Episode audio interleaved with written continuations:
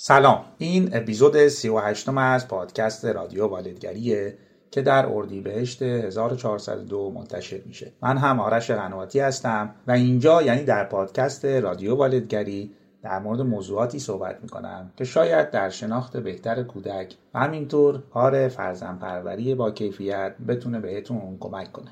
موضوع این اپیزود قسمت آخر یا قسمت دوازدهم از مجموعه مدیریت احساسات منفیه که قرار در مورد چند راهکار یا پیشنهاد صحبت کنیم. اگر قسمت های قبلی این مجموعه رو شنیده باشید ما در مورد مدیریت احساسات منفی صحبت کردیم. اینکه چطور احساسات منفی شدید تکرار شوندمون رو شناسایی کنیم و چطور مدیریتشون کنیم و تبدیلشون کنیم به یک احساس متعادل شده.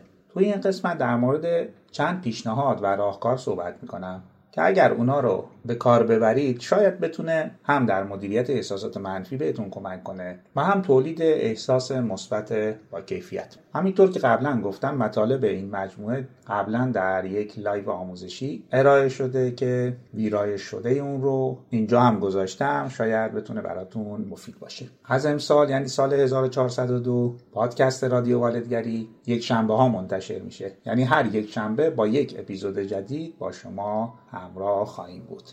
اگر آماده اید بریم با هم این اپیزود رو هم بشنویم.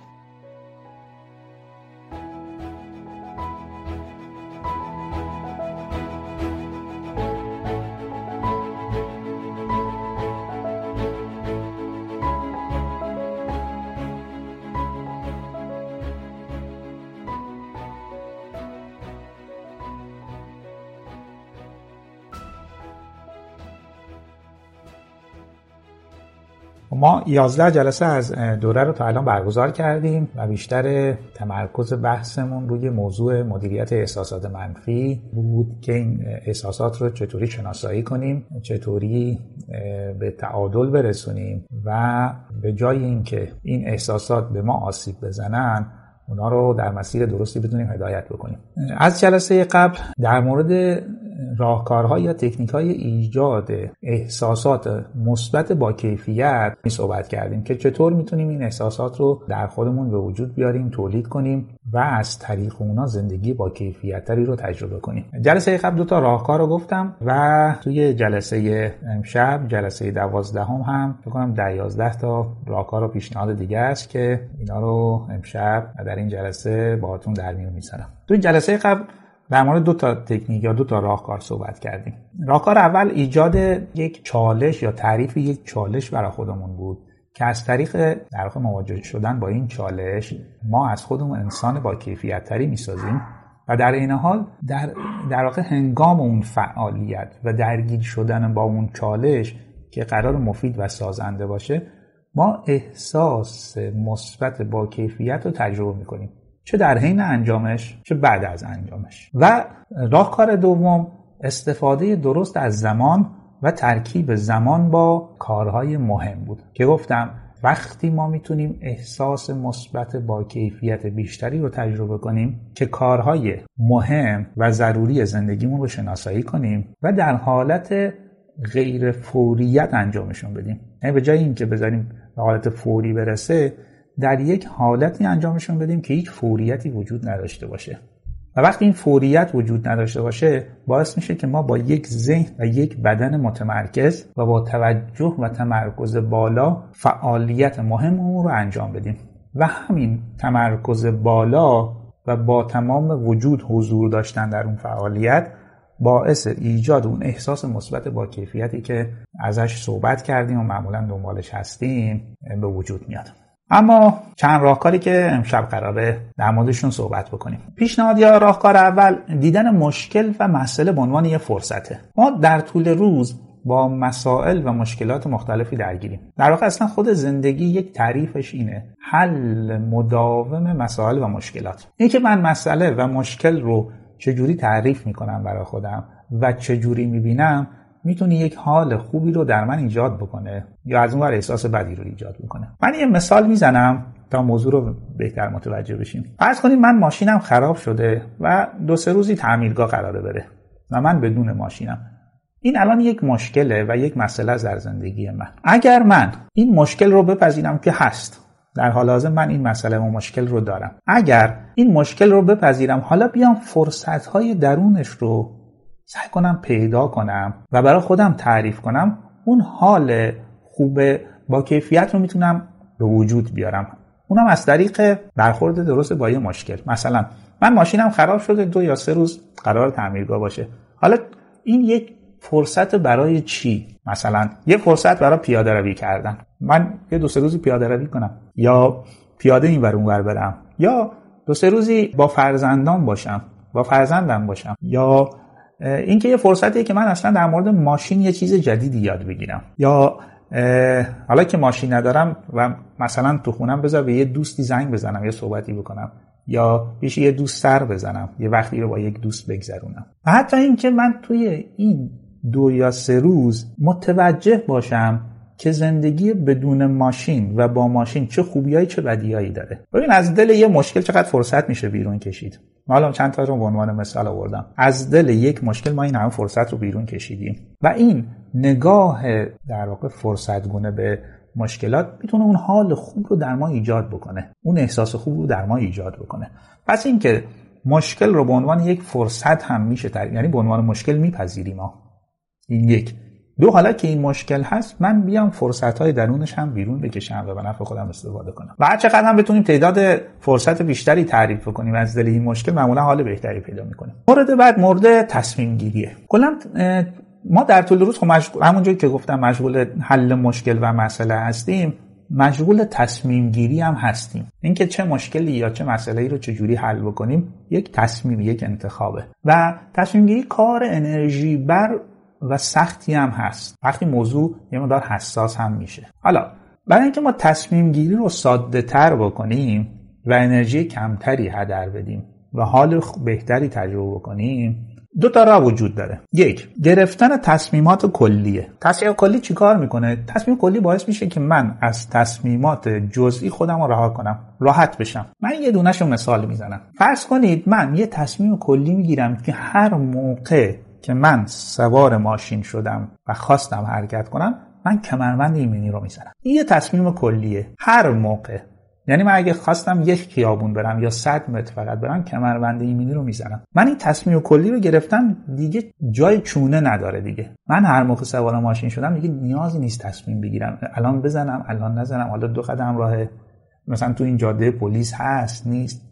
من دیگه با اینا کار ندارم من تصمیم کلی رو گرفتم. ببینید با یه تصمیم کلی چقدر انرژی روانی داریم ذخیره می‌کنیم. خودمون رها می‌کنیم از کلی تصمیم گیری جزئی دیگه. حالا این تصمیم گیری های کلی وقتی به موضوعات خیلی مهم زندگی می‌رسه خب اهمیتشون بیشتره. مورد بعد در مورد تصمیم گیری واگذاری تصمیم به دیگرانه. یعنی ما اینقدر نخواهیم که در مورد همه چیز زندگیمون خودمون تصمیم بگیریم یا خودمون انتخاب بکنیم.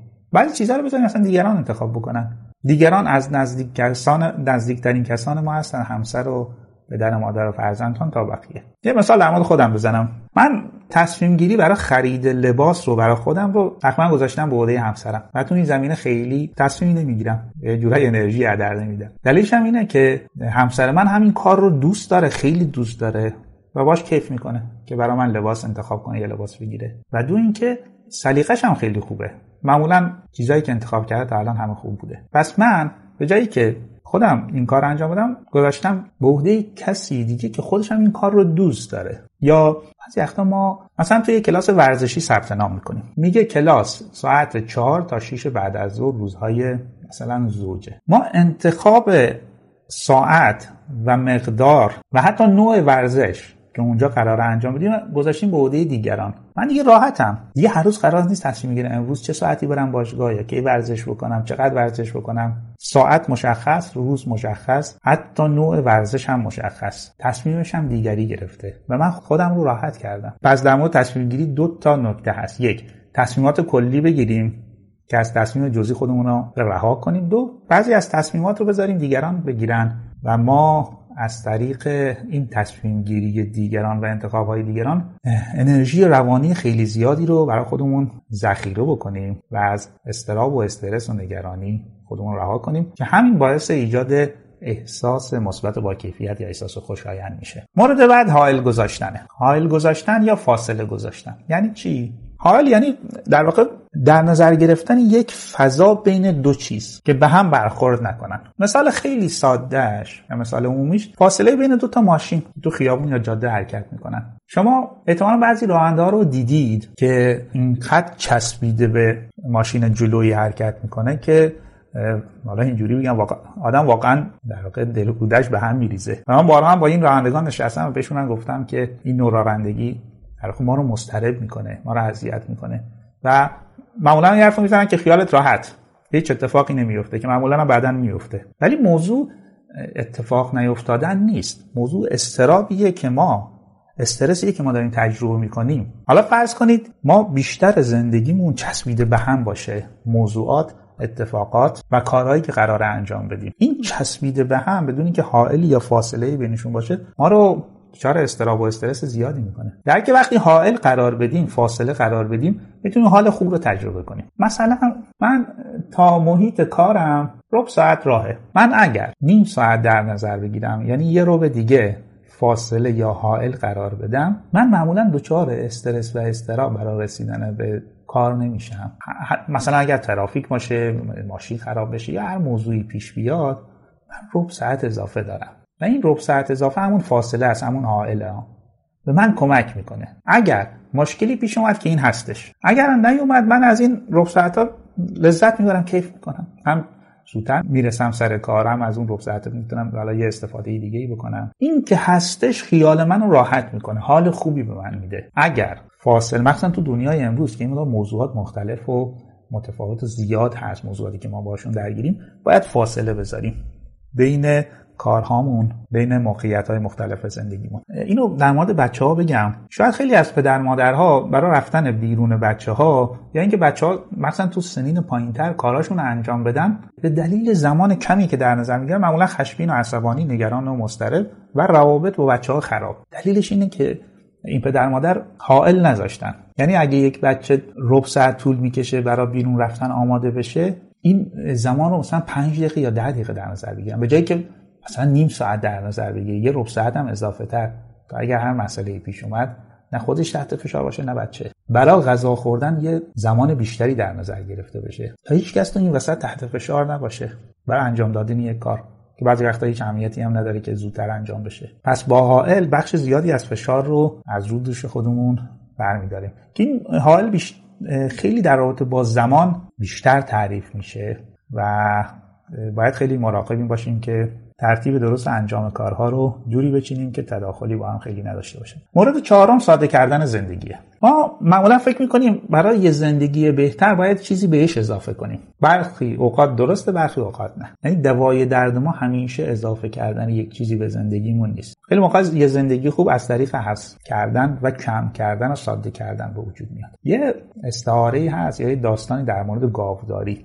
که وقتی در یه گاوداری تولید شیر کمتر میشه شاید ساده ترین راهی که به ذهن ما برسه اینه که تعداد گاوا رو بیشتر کنیم تا شیر بیشتری به دست بیاریم. در حالی که اگر درست بررسی کنیم شاید نیاز باشه که اصلا تعداد گاوا رو کم کنیم. چرا؟ چون از طریق تعداد کم کم کردن تعداد گاوها هم در واقع گاوهای دیگه می‌تونن غذای بهتری بخورن یا بیشتری بخورن. یا اینکه دستگاههایی اگه وجود داشته باشه کمتر فرسوده میشه. نیروی کار بهتر می‌تونه کار بکنه. و موارد دیگه.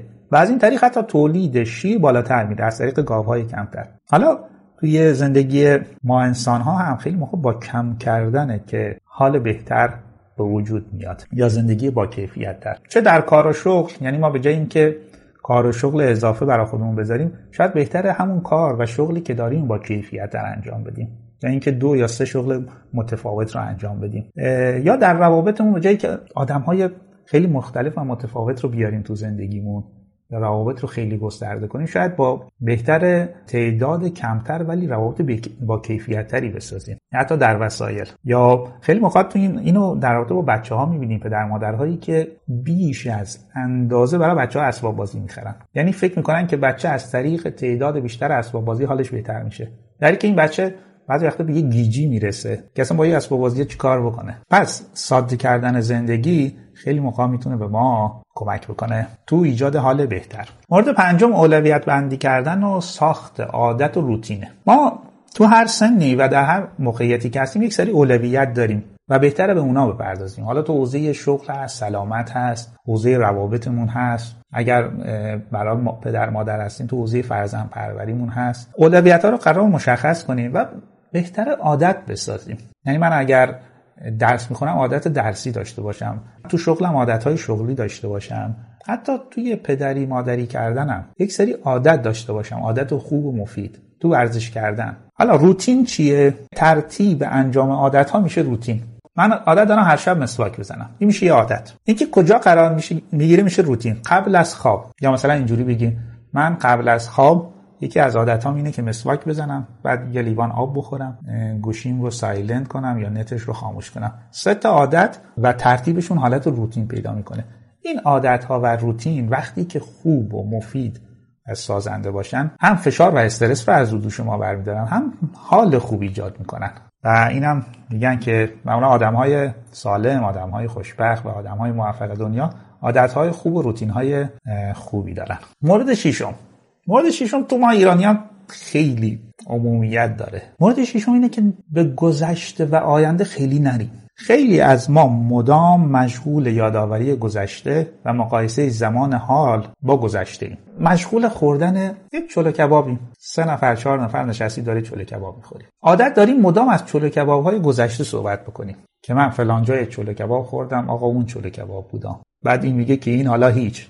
من یه چوله کبابی خوردم فلان جا اون چوله کباب بود. حالا داریم چیکار می‌کنیم؟ مشغول خوردن چوله کباب بودیم ما. یعنی به جای اینکه از این برای چوله کبابی که هست حالا با هر کیفیتی لذت ببریم و با تمام وجودمون از خوردن اون لذت ببریم و باش ارتباط برقرار کنیم مدام از گذشته. مثال میاریم که اونجا و فلانجا و بهمانجا چوله کباب بهتری بود. اصلا در نهایت هم بعد از نیم ساعت که غذاتون یادمون رفته چی خوردیم؟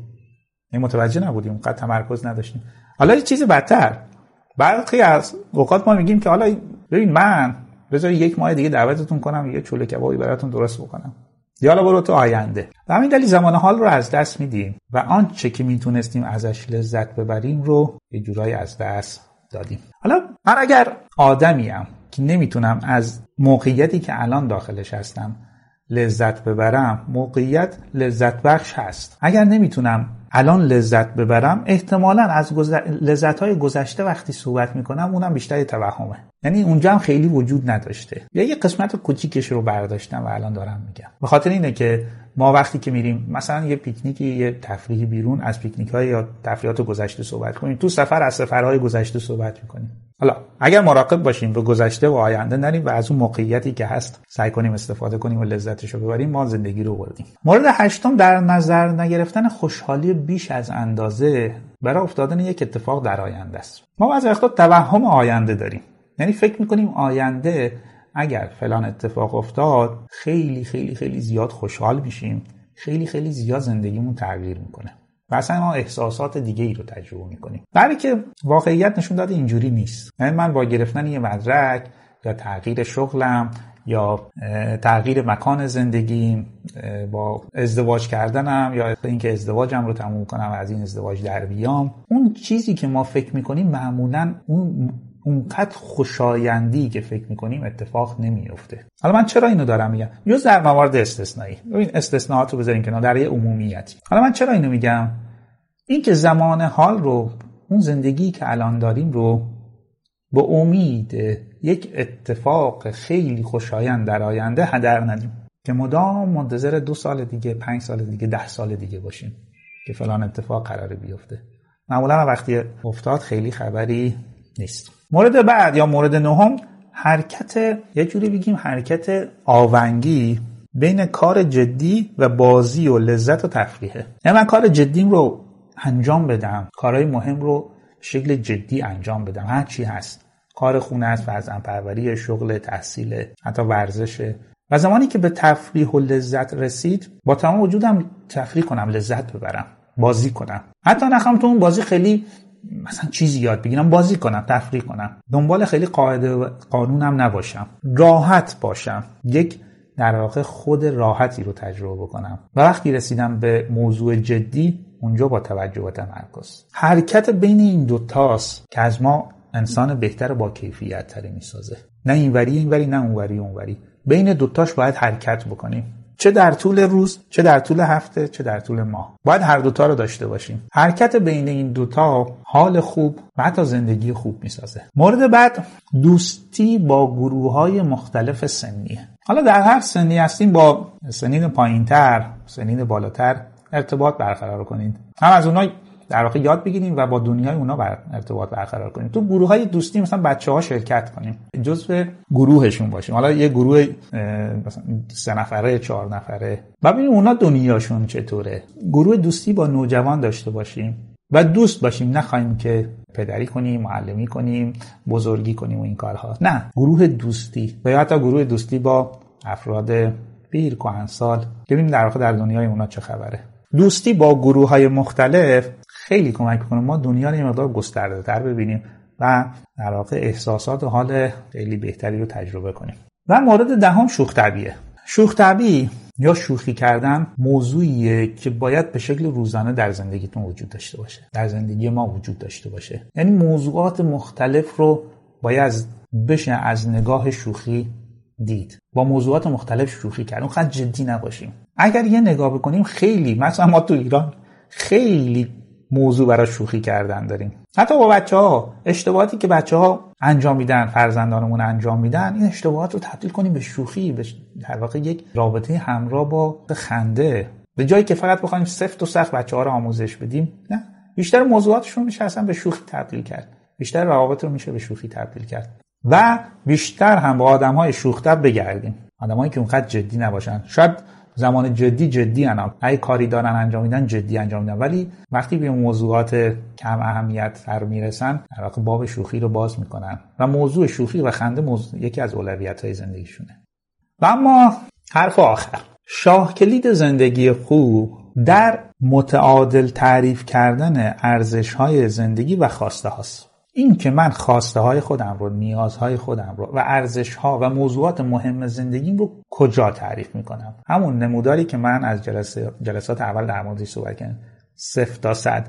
من اینا رو کجا تعریف می‌کنم؟ من عشق محبت دوستی حمایت، حرمت، احترام، نظم، ترتیب، انضباط، بخشناسی، مسئولیت وزیری، تعهد، وفاداری، صداقت و رازگویی، موفقیت و پیشرفت پول ثروت شهرت لذت تفریح شادی سلامتی پدری مادری کردن شوهری کردن همسری کردن آرامش آسایش امنیت زیبایی و جذابیت ظاهری. من اینا رو کجا تعریف می‌کنم؟ روی یک نمودار صفر تا صدی انسان برنده یا انسانی که یا بگیم انسان سالم یا انسانی که احساسات خوب با کیفیت رو بیشتر تجربه می‌کنه در حد تعادل در میانه تعریف می‌کنه. بین سی تا هفتاد شست تا چهل. نه از این میفته نه از اون بر و معمولا وقتی که در وسط این نمودار در وسط تعریف کنیم در اون متوسط تعریف کنیم خیلی راحت تر اتفاق میفته تو زندگی ما. من خواسته هام راحت تر برآورده میشه نیاز هم راحت تر برآورده میشه. چون تعریف ذهنی تغییر کرده. و اگر در حد تعادل تعریف کنم در یک زندگی بلند مدت در یک پروسه طولانی عمر 70 80 ساله من می‌بینم که یعنی اگر من الان 60 70 80 سالمه و دارم به اون ور زندگیم نگاه می‌کنم می‌بینم با همین متوسط خواستن بخش زیادی از خواسته ها و نیازها برآورده شده. و من زندگی با کیفیت رو تقریبا تجربه کردم. چون این تعریفم با واقعیت زندگی با واقعیت دنیا همخونی داشته و ممکن بوده و برا من اتفاق افتاده. پس یه بار دیگه بگم شاه کلید یک زندگی خوب در متعادل تعریف کردن ارزش ها موضوعات مهم خواسته ها و نیاز هاست و در حد متوسط اونا رو برآورده کردن. خب با این جمله با آخر جلسه دوازدهم و آخر این دوره برسیدیم. امیدوارم که این دوره براتون مفید بوده باشه. مطالبی که عنوان کردم در زندگی واقعی بشه ازش استفاده کرد کاربردی باشه و حتی اگر یک قدم یا کمی هم زندگی شما رو بهبود داده یا با کیفیت تر کرده من فکر کنم این دوره به هدف خودش رسیده. من واقعا از همه شما ممنونم که در این دوره شرکت کردید همراه بودید و این فرصت رو به من دادید که این مطالب رو یه جورایی بگم جمع کنم و به تدریج در اختیارتون بذارم. خب بازم تشکر می‌کنم از همه دوستان. شب همگی به خیر و خدا نگهدار.